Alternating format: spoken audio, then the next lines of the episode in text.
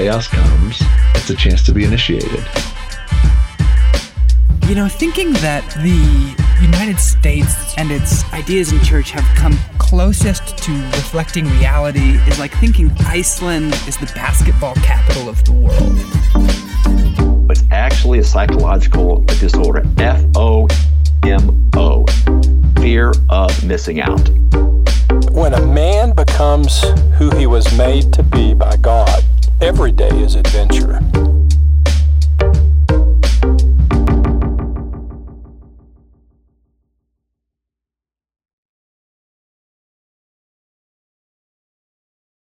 Hey guys, welcome back to the Ensigns podcast. I'm Sam Eldredge, and Blaine Eldredge is here as well. Uh, this week, we got to sit down with, well, virtually sit down anyway, with Chris Skaggs and John Bergquist, who together form part of the founding team of Soma Games.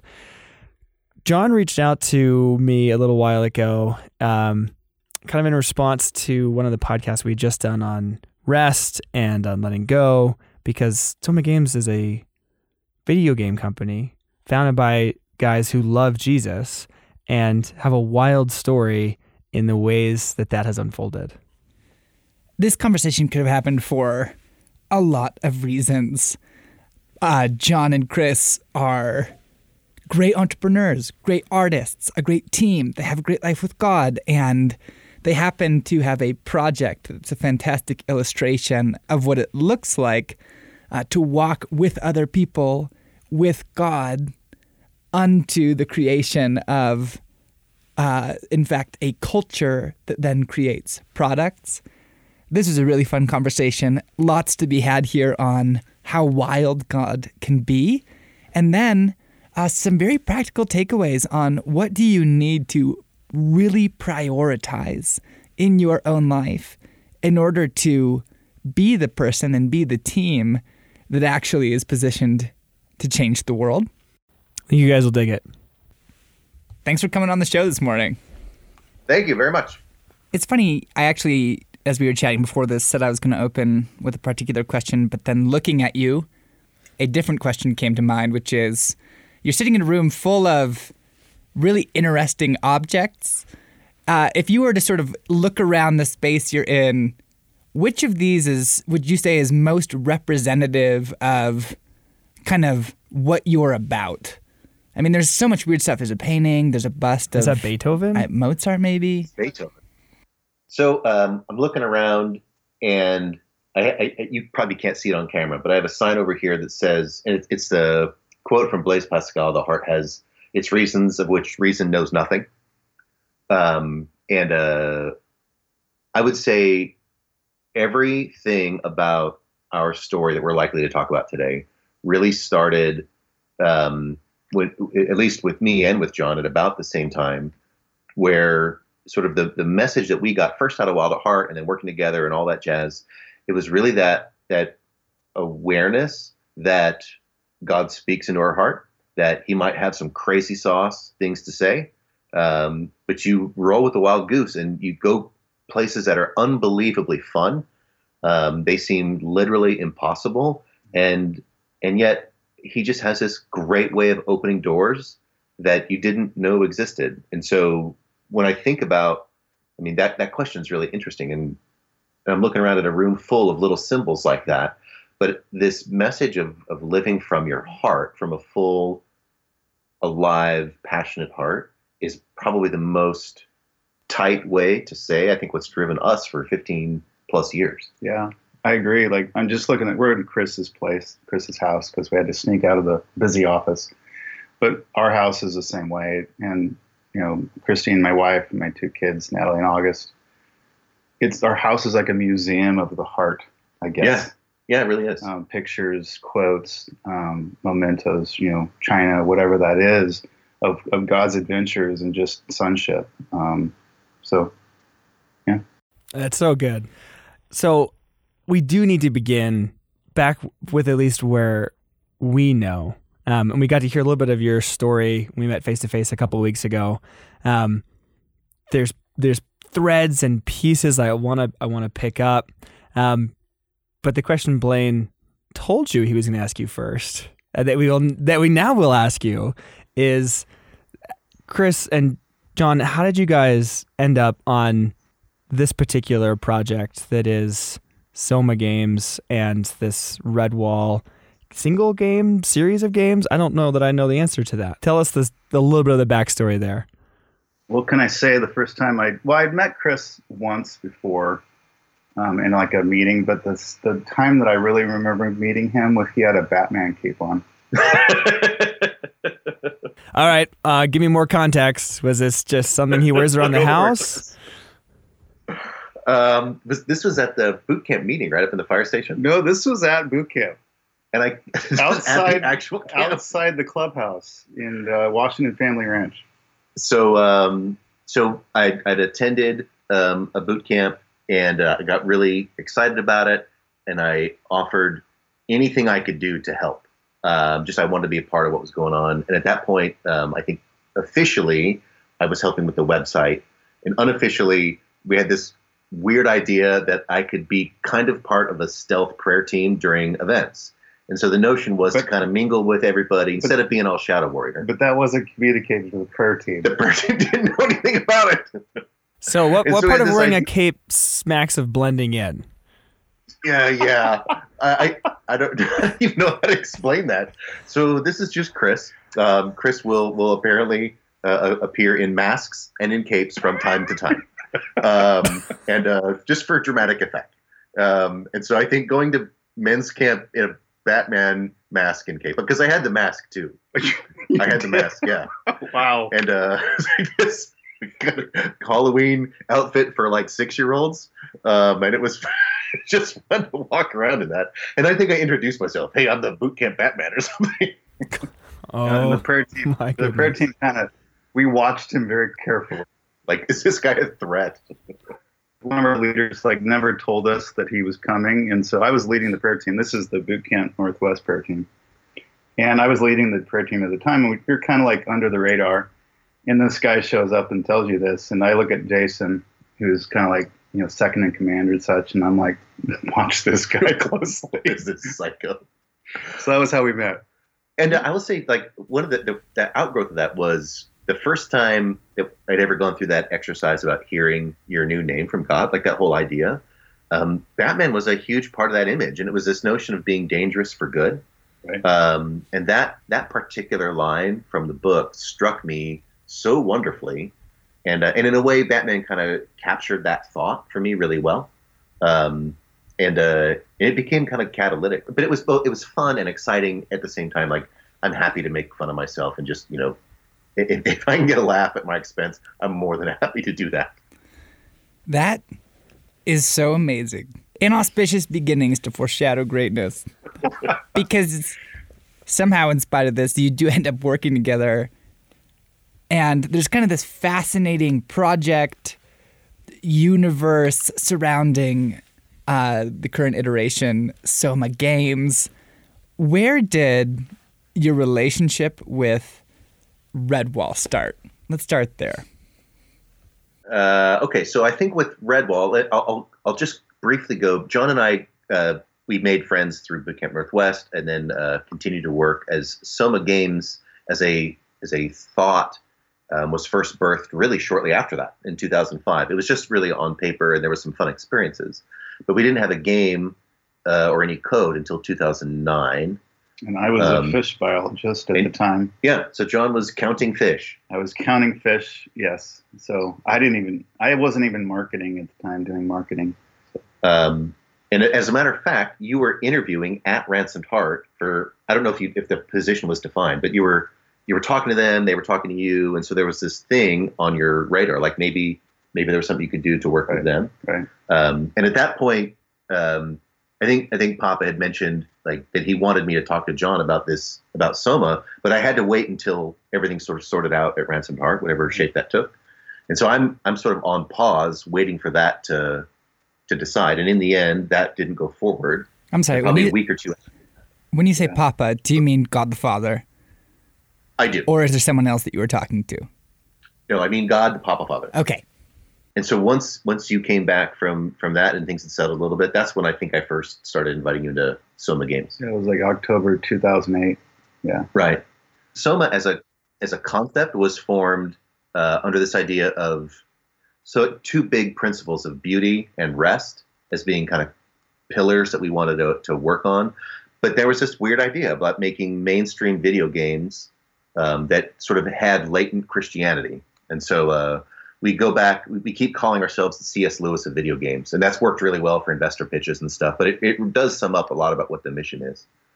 Um, come forward into 2011 and uh, and we've been we've been working we've been learning the craft we've been working mostly on mobile games and i get this call from a fella um, who's a friend of a friend who apparently has landed the whole redwall like master license um, and at the time i didn't know what redwall was um, but but someone in the know would say that that was an enormous feat because people had been trying to license this property for films and, and anything for decades, um, but the author just wouldn't deal with anybody.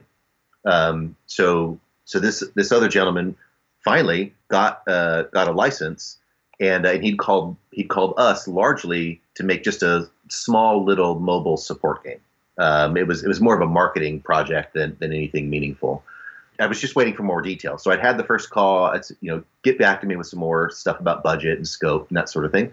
Um, and then I I let it drop. And I I'd never heard of Redwall, so I just hear there's mice, there's swords. I'm sure we can make something. Um, and I'm waiting for details. And then a couple days later, John writes in because he's had a dream. Why don't you take that? Oh boy, I think this is the first time we've publicly talked about this. And we can talk about it. It's cool. All right. So I didn't know anything about Redwall, um, and I was doing all the marketing and uh, kind of team building at, at the at the Soma Games.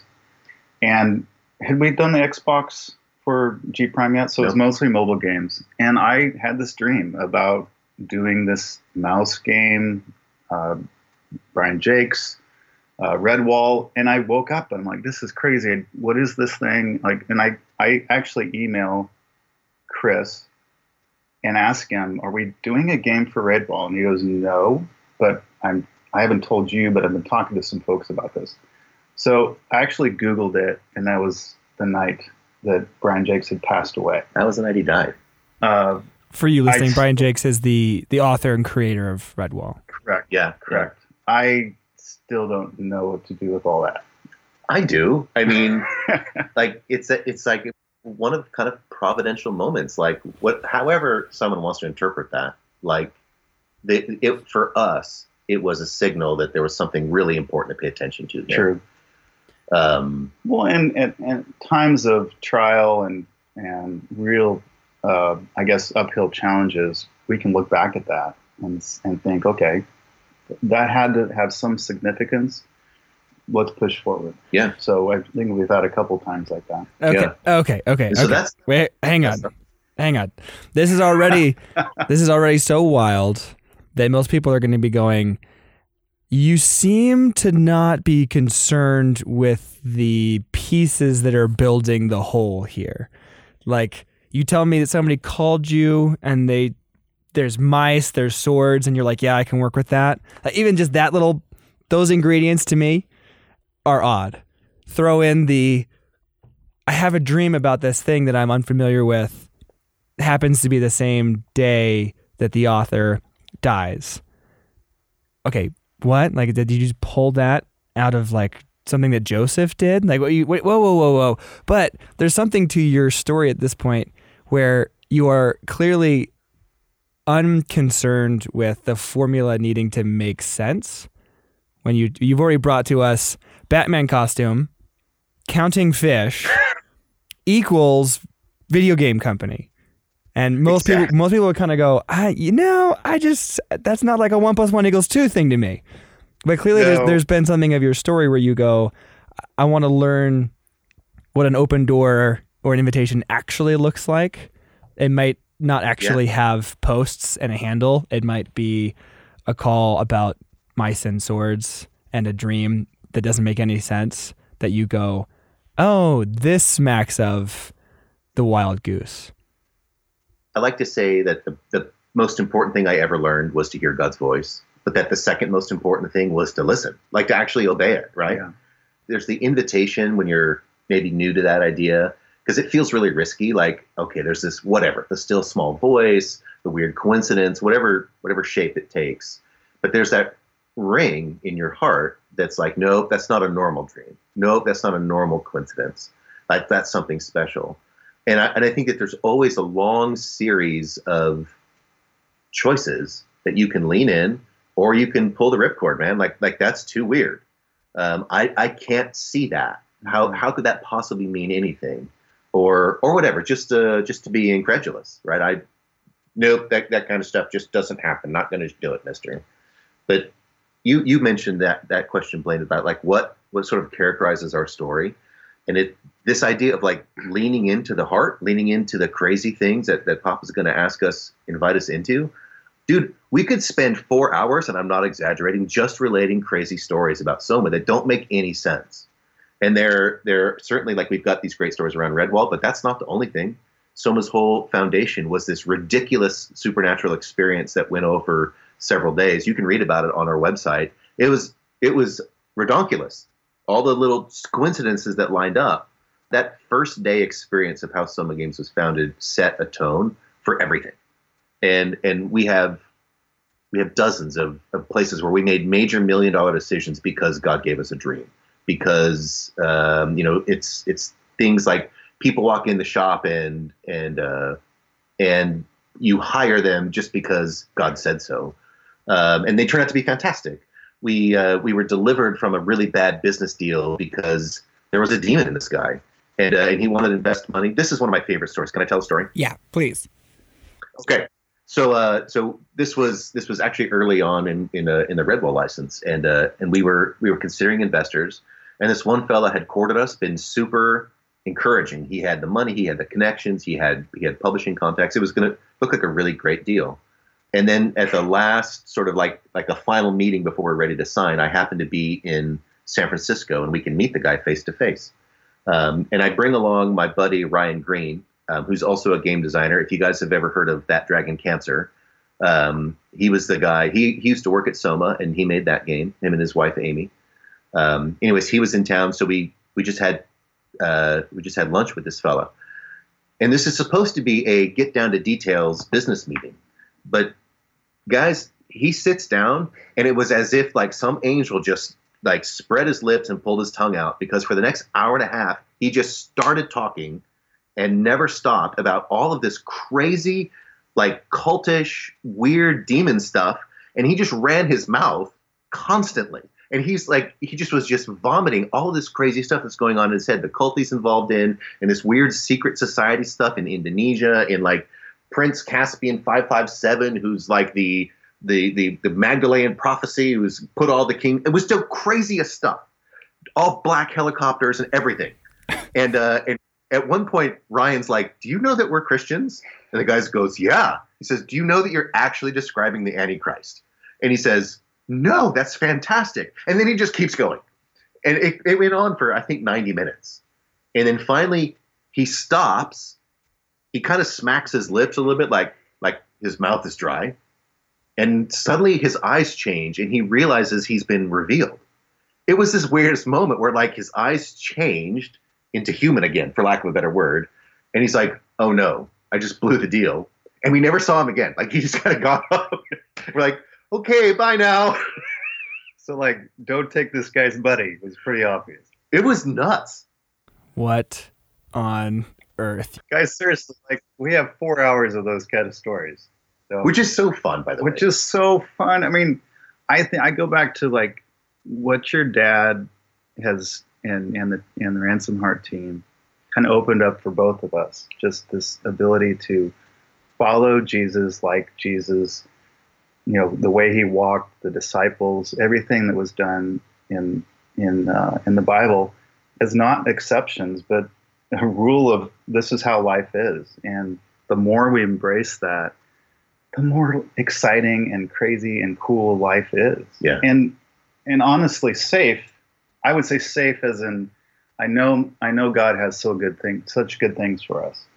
But if I was to not live like this, I know what life would be like, and it wouldn't be good. It wouldn't be safe. It wouldn't be, um, wouldn't be thrilling for one. Well, the funny thing is, you might not know the difference. You might think it's safe, Right. But you just wouldn't know any different. I don't know. It's been long enough now. I don't remember what it was like Yeah. before this. Yeah, he Chris was saying that at our last boot camp. Like we really don't. Yeah. The entrance to the tunnel is too many twists and turns back to see at this point, Oh, you yeah. Yeah. Basically, when you stop putting major limitations on reality and just take it as it presents itself, these experiences multiply. And it is just that fascinating thing. I can't remember if it's the percentage of the narrative or the text itself in the Bible, but like a, one of those, a third has to do with a dream, like 35 ish percent on this article I'd read. And it was like, Really? wow, okay, yeah, actually go through and just look for where dream is the channel through which God chooses to communicate, and you go, oh, this is super normal. The number of stories that I could share that where M and I, the decisive thing has been uh, a hunch in a dream, a warning in a dream, a confirmation in a dream, a weird dream that we don't know what to do with that we go talk to someone about, and it opens this door, and it was, oh, that was just that was just the talking point to get this introduction. It seems really playful. It is really playful. So, take me back just a little bit. You had this idea of beauty and rest, and that those were baked into the beginning of uh, Soma Games. Why did you converge on those things as what you wanted to build? And then, And how do you accomplish them? yeah, what does that look like? beauty is probably easier uh, to talk about. So one thing that is, I think, I think really special about games as a product, um, and by extension, the kind of the the the corporate culture you build is that we have so many different creative disciplines going on at one time. It's it's illustration, it's painting, it's 3D, it's music, it's acting. It's like there's like a huge variety of creative enterprises. You know, and, and for me, like writing is my favorite piece, just the dialogue and the script and the lore. And so we have all of these creative people, um, and and I think I, I think lots of people have made an observation that says something like within the church, especially in the Protestant church, um, beauty and art they haven't known where to go, and, and I- and I would say that's largely from kind of the the notion that there's such an emphasis on doctrine um, and pure doctrine, sola scriptura, all that that anything that has an element of mystery to it, or that might be misinterpreted or misunderstood, or that asked questions instead of offering answers. In all those places, art doesn't know where to fit. I think in a lot of places in the Protestant church, and so for me, uh, I have a lot of creative ideas. Uh, you know, I, writing just happens to be the most current, but I like to draw, I like to act, um, and so it's really precious to me. Um, and I didn't grow up in the church, and so I didn't. And so I, I, I enjoyed all those things for for decades, um, and but then found that the church didn't know what to do with them. But in gaming, it feels like a nice place to put these things together, um, and then we can really focus on on creating beauty for beauty's sake through artistic expression. Um, this idea that that uh, beauty, I think, as the um, as a reflection of God, like so Plato talking about good and beautiful and true, right? Um, beautiful, I think, was which is something that really that really resonates with me for for lots of reasons. And I, we've got all these quotes. You make the quotes, you know, you know, beauty piercing the heart, and and et cetera, et cetera. But I like this notion that uh, that perhaps beauty is unique in it it is deliberately unfunctional, and it's when in, fact when it becomes functional, you, you've objectified it. Yeah. So that is something that's that is just sort of the flag that I think that God asks us to to carry. Um, and rest is similar in that regard. Like it's kind of very countercultural right now. Um, you know, this is ideas of Sabbath and going at a slow pace, um, unplugging from the world. Your guys, you know, one minute pause. I want to say it's a message, but I don't want to. I'm not trying to turn it into a doctrine here. I'm just saying like that idea of living and leaning into rest feels so important. Perhaps in this season, maybe maybe right now it's timely. Um, it's it is timeless, but it seems certainly important right now. And and I I don't know that we. So you asked like how did we settle on those? And I and I think to be accurate, Soma's name, Soma's logo, Soma's mission. I do not feel that we picked on those things. I feel that those were assigned to us. Now I embrace them, um, but uh, but it wasn't something like we thought about it and like, well, what about this? What about that? That's not how really how it worked. It sort of downloaded suddenly as a as a vision, for lack of a better word, and uh, and we could have turned away or changed it, but we've instead tried to lean into it and digest it. As you were explaining that, I look at the game development culture, and it's contrary to both of those. Yeah. And especially rest. Uh, we talk to studio folks that you know Christians are in larger studios, and this idea of crunch is huge right now, where uh, you know the shareholders are demanding even more profits and more turnout, and so you have uh, in the video game development culture people working around the clock, not Like just literally. not just for certain projects, but all year. And so people are burning out, families are being destroyed, and and for us, this is a as you were describing the rest piece. Um, you guys know Aaron McHugh. Um, Aaron and Chris and I we know each other, but Aaron, I was really inspired when he decided to take a his micro adventures on Fridays, and and the Lord really put it on my heart to put aside Fridays. And I tried, kept trying to do that in the companies I was working for, and it always got taken away, or I didn't fight for it enough. And I, when I this last time I came back to Soma, that was one of the pieces I said I've got to do this, and it has returned so much, not just my heart, my family, but also Soma because it's out of rest. So many good things come. The, the new ideas come. I look at a white wall and I get a new marketing idea or a new um, like mentorship idea for the company. And I think instilling that as a culture, not just in our own practices, but in the people that were, are are working for us, it changes a lot. Yeah. And they're kind of shocked at first because you're like, you're not wanting me to work, you know, Saturdays and Yeah. It's like go home. no, in fact, that's a command. Go home. Yes, you are ordered to rest. Crunch is an interesting thing because uh, it, it, it has become the norm in in the game space, um, and uh, and it's it's 80 or 100 hour weeks for sometimes years at a time, and so it's created this really interesting demographic thing where you have a, a bunch of young people who are all full of energy and can't wait to work in gaming, and then you have 50, 60 year olds in upper management, and you have basically nothing in the middle because it is it is so impossible to have a typical life, right? Just with with with a wife and kids, it's it's it's impossible. Um, and so people burn out or leave um, for the for the most part. So you have this enormous attrition rate. I, I swear, there's got to be a ministry just for people in the industry who burned out, um, just to take care of them. They're broken. They're they're fried. Their adrenal glands are smoked. So it. Now we're not the only people talking about this, but we're but we are approaching it, I think, from a from a spiritual perspective as opposed just to a kind of a social good perspective. Both are legit, but we are definitely in the minority. Um, in fact, we had a, an interesting conversation uh, a while back with with a, a fellow who was a Christian inside of a major studio talking about crunch, and he was he was reflecting on another person on his team who was also a Christian who wanted to take Sundays off, and and the gentleman made made this comment. He says, "You know, the problem is I didn't think that was a very good witness for this young man because he took Sunday off, which made the rest of us have to work harder." And I, I was like, "What? Like, did you just say that?" And this was the leader. He was dead serious too. yeah, this was a lead. Yeah, he he was the one like a senior a senior guy, um, and and it's not to poke fun at the guy, but it, it says how deeply this kind of broken culture has has moved in. Um, and just, that's just one thing in gaming that that really needs redemption. That really needs just a different voice. Um, it's it's funny talking about about this because I when when Soma was delivered uh, when it started, whatever you want to call it. Um, I had assumed that it would be the products that that were sort of the vehicle, right? Like we would make some game that told some fun story or whatever, and, and people would be moved by that. But that has never ever been the case. It is like from day one, God has really used Soma to influence people as in, both our story individually, our our story corporately, and it's been very personal. And the products are just a business card, right? They they, they might open a door, start a conversation. Um, I don't actually know that anyone has has made a comment to us about like, wow, that story really moved me. Um, and so Well, it's always about- kind of funny. Yeah, it's always about the culture. In fact, this is funny.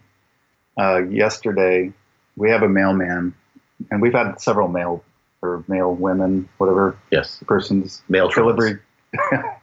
that we they come in and uh, Wednesdays we have this time we call Jesus time, and it's where we we do some worship music, but then we present like a video or or a podcast, and then we talk about it.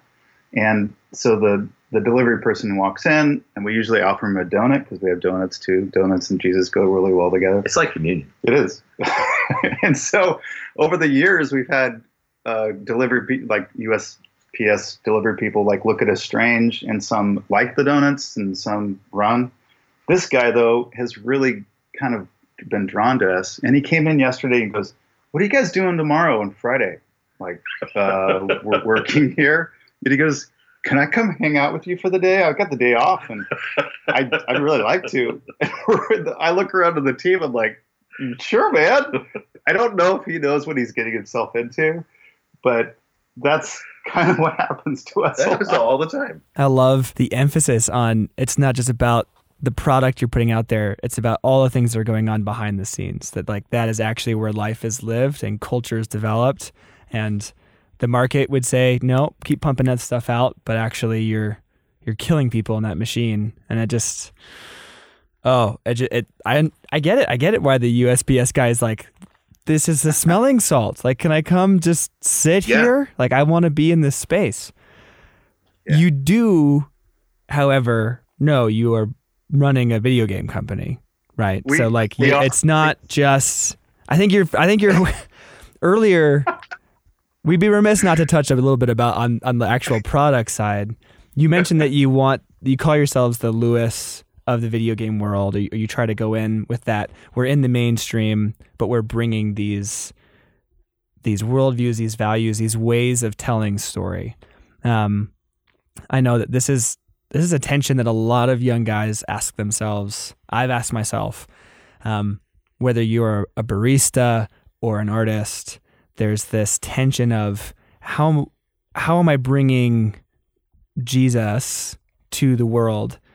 Is it the Martin Luther side where I'm just going to be the best at whatever it is I'm doing, and I hope that my life will be enough of a smelling salt that it'll be alluring to other people, or do I need to be jamming in these illusions, these metaphors that are clearly of the sacrificial Christ in order for myself to be living out as a Christian. Like there's this this tension playing out over and over again in people's lives. I know that for the guys that feel like they have to live like just be the best at whatever it is you're doing, that can feel like not enough. I've had lots of conversations where they're like, yeah, but then I'm just living like everybody else. And how am I guaranteed to be bringing the smelling salt type life? And for the people that feel the need to bring these metaphors, it can feel like trying to sometimes jam these square pegs through circular holes to make it fit. And you get this whiplash effect on, like, what? Your story or your craft was going this way. You made a canoe and then you put a cross on it. Like, what? Right. Why? That doesn't, that feels a little bit of like a slap at the end. And sometimes, okay, like for the, if that company actually exists, I bless you. I don't actually want an email from a canoe company, but you guys are telling stories, right? Like the video game world 40 years ago could maybe just be an, a repetitive action or an adventure, but these days, whether it's a first person shooter or a puzzle, it has to tell a story. And so I imagine that you're wrestling with this this tension of how do we bring it? How do we how do we live? And obviously we all kind of the four of us at least share the same uh, bias that there's one really really good story and all other stories are kind of mirrored off that and so maybe you guys pull I, i'm i'm speculating and would love to hear how you guys walk out that tension because Redwall isn't our IP. In other words, like we are, we are incredibly blessed to have this place where we get to tell stories in someone else's world, which is which is great. But it has it has forced some constraint on what we can do, and and and for me, um, my writing, like you just said, that that tension, my writing will tend towards the ham-fisted. Um, I, I try to be too melodramatic, too symbolic. Like that's just the way that I'm sort of like likely to write. The writing tends to be a little bit more heavy-handed in that regard, um, and I think this is a, a maturity and skill question also. But Redwall provided um, a constraint that we couldn't overdo that. For one thing, we have oversight from the publisher. um, so they have to review everything. Um, but that turned out, I think, to be really, really good. Um, it it it leaned into more subtlety, less allegory, um, more Tolkien, less Lewis, um, and uh, and exploring themes from a from a little bit higher elevation. Um, so there's there's a there's certainly a development that we're working on there. Um, now that said, we are deliberately making myth as opposed to a barista. Like I'm not deliberately making coffee, and so you know I've I've been kind of working on this thesis here about like what what is the what is art's nature in the kingdom, um, and what's its what does it do, and and I noticed that biblically we know the names of almost zero artists. Uh, we have the guys uh, with the Holy Spirit and the tabernacle at the beginning. Oholiab who and have really Bezalel. Yeah, yeah. So we know their names, um, but that's about it. Um, now that, I don't think that that diminishes art, but it makes me think that the the, the culture that celebrates artists as as like some some vessels of of divine uh, nature, I don't know that that part's biblical, but that the work itself, um, you know, it can stand on itself as beautiful. It can also stand, I think, as uh, to cast a vision. Uh, I think which is a, a huge thing. There's this notion like no revolution ever existed without an artist.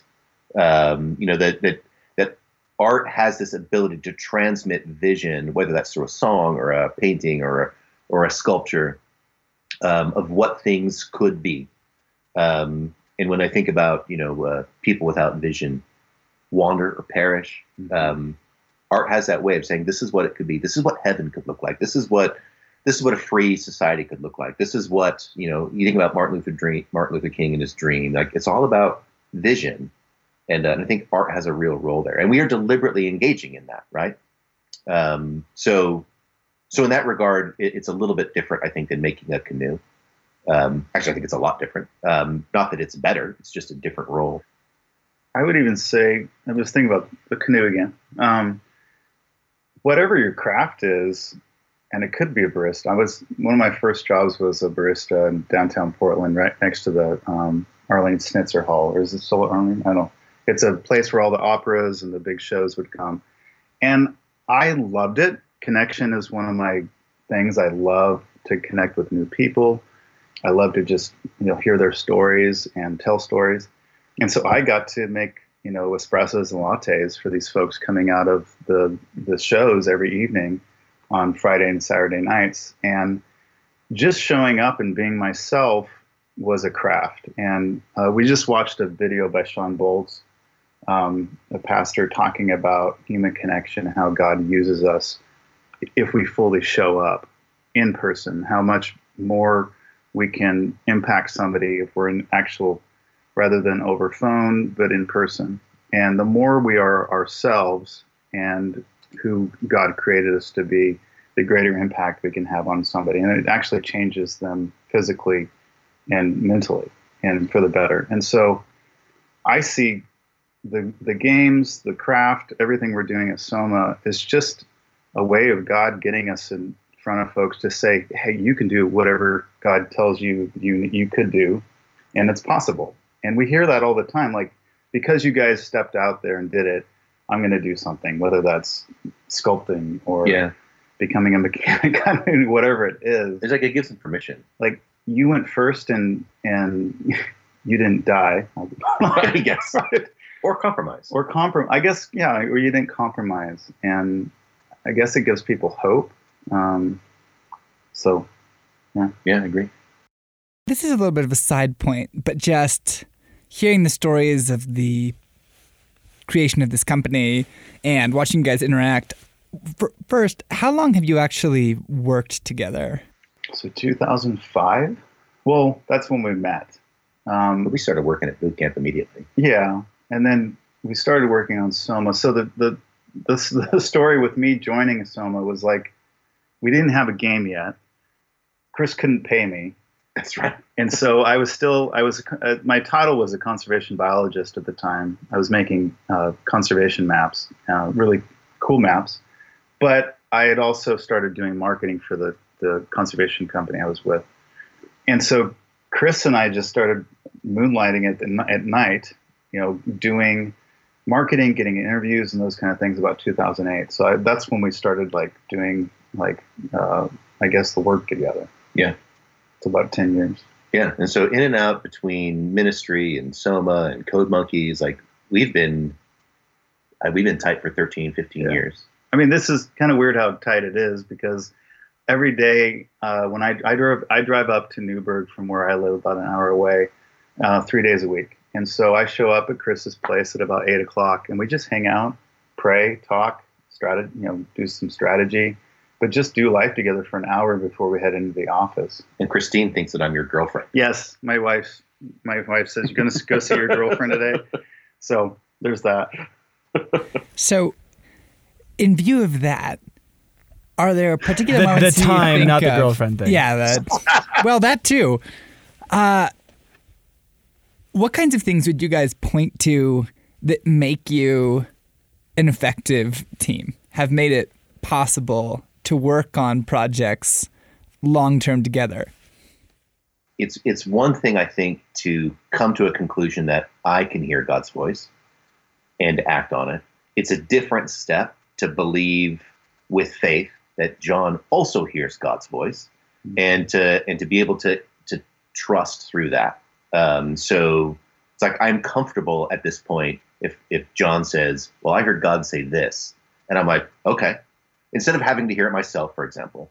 Um, like, not that I'm against confirmation, but trust in that that that we're all, you know, hearing from the Papa, that we're all kind of on the same page. We've probably had lots of situations where John would get some piece of it, Randy would get some piece of it, I'd get some piece of it, and we kind of compare notes, and uh, and we're like, hey, this is what we think God's saying. There's that sort of deference, I think, to one another that becomes very effective because there's a whole, you know, two spirits are better than one sort of a thing, and and three and five and fifteen is even better still. And I would, I, I totally agree with that. I also think that becoming uh, masters at the craft is another. Um, early on, I think we made some financial decisions that were just poor decisions because we were green and we didn't know any better. Um, I I had to step away from uh, Soma a couple times just because of finances and go do uh, jobs, you know, work at other places. But as I did that, I became, I, I, I got to know marketing the best I possibly could. Um, finances, money, uh, doing budgets, um, handling, you know, HR problems, and then bringing those back to Soma. And I think at the same time, you know, Chris is writing executive summaries in his sleep. So these kind of things, you know, yes, you walk with God, but you come with that with the idea like, yes, I want to be excellent in my craft because anything less would be uh, would be horrible um, because this is God's. Yeah, you It can't ours. coast. That that's a great point. Like you can't just say like, well, God's in it, and so I get to coast and don't show up, and I don't have to work hard. Yeah, Like uh, that whole like the war horses are prepared for battle, but the glory belongs to the Lord. Yeah. Like there's been a lot of war horse preparing, a lot of homework, a lot of hard work. Um, yeah, it's at God's call, um, but we have to hustle. There's been a lot of hustle. I'm so struck by the fact that m- m- I went into this conversation expecting a, l- like a list of some some ninja tips on how to do art and engage what is a very market driven world as a Christian. And instead, I've gotten a glimpse into the extreme importance of the back end of the of the culture of the choices of the learning to hear and then listen and follow the voice of God. And like it's so much better. I'm so glad that this is the way the conversation has gone because it's revealing that like I want I want you to tell me like, hey, so how do we go do this thing? Because the thing is the front end and the thing is the product. And instead we've got 45 minutes of actually it's the back end and it's the cultivation and it's the it's the culture you create and how you steward it and and you hustle and you and like you guys and you young guys that are listening that's a really good takeaway from this episode like if that's if that's the takeaway go back and listen again no, that's so good, Sam. Um, something that we saw early on. This is really early on. Is uh, we had a friend, um, Donovan, Donovan Robertson. He's a common friend with JD and I. Um, he gave us a tour at Zappos, and when he was the culture king at Zappos, Yeah. and so you know the Zappos thing is like your culture is your brand, and so we got to see behind the scenes and tour the culture school and tour Zappos. We came away from that, and it really made us think um, because you can say your culture is this, your culture is that, and you can you know put that on banners and your website and and and all your videos. But if people dig in and they find out that culture is not true, you're you crash. And I see you see that in brands all the time. And so I would say for Soma, that's that's key. Like we really we take it so seriously. Like if we see something in each of our lives that's not matching up to what our values are, uh, we have freedom to call each other on it because um, because it will come out eventually. Yeah. and and that's that's something we really take to heart. there's a i think probably just in the last six months one of the things that has come to real clear is to have outside people sort of witness witness the way that we run the company the way that we go from day to day and come away thinking like what in the world are you people doing? I've never seen anything like this. And and for me i'm like well like i said like you're you're in it right? It's like the, the fish in the fish water like i don't i don't even know what you mean.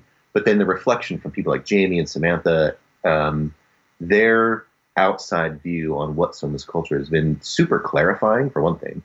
Um, It's convicting too because then you're like you know your secrets, and so Yeah. if there's things in your life that are not pleasing to God, you go back to the throne real quickly. Like, okay, okay, God, because this is real.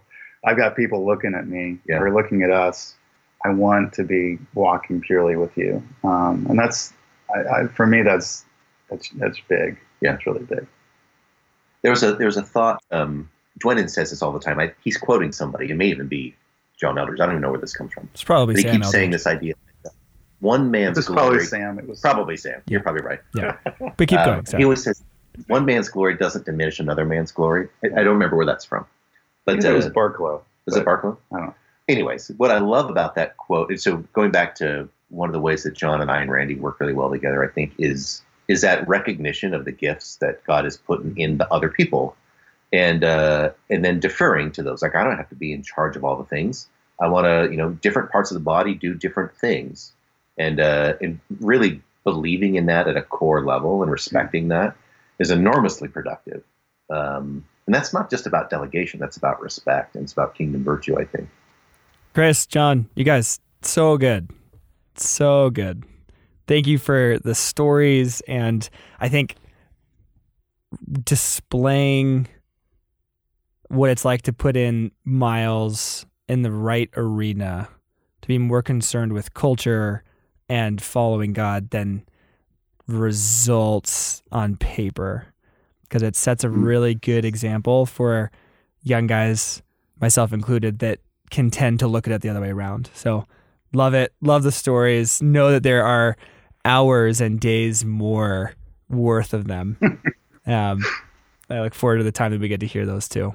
One last thing for the guys that are listening and interested in knowing more, where should they go if they want to find out more about Soma Games and what you guys are up to in the uh, more production side of your lives? Yeah, so if they just want to look at like the Soma story, um, we've got part one and part two on there. Chris is supposed to be writing part three, Any minute now. And uh, that's on somagames.com and all of our social uh, accounts. We're everywhere. No, it's uh, Soma Games, and then for the Redwall stuff, legendsofredwall.com, and uh, you can find all the game information on there for all the different games. Yeah, there's right now there's two games live. Um, so uh, the Scout is like a adventure game. So if you think like mixed Telltale plus Zelda is roughly what you'll get in the Scout. So uh, so there's that. And there's Escape the Gloomer, which is an old style text adventure game kind of brought forward. Um, so it's available on Steam, also on mobile and on Alexa, like voice only, which I think is where it really shines. It's like interactive radio drama. Um, and then we're working on more. So so um, where Scout is currently only available on Steam any minute now. Like maybe even by the time you guys release this, it'll be available on Xbox and PlayStation. So real quick here, um, and then we have a lot of content to make in the next 18 months. So uh, like what seven more episodes plus four smaller games, including VR and AR. So we're kind of just getting started on the Redwall catalog. All while maintaining the culture of rest. Yes. Awesome. yes. Awesome. Well, thank you guys again.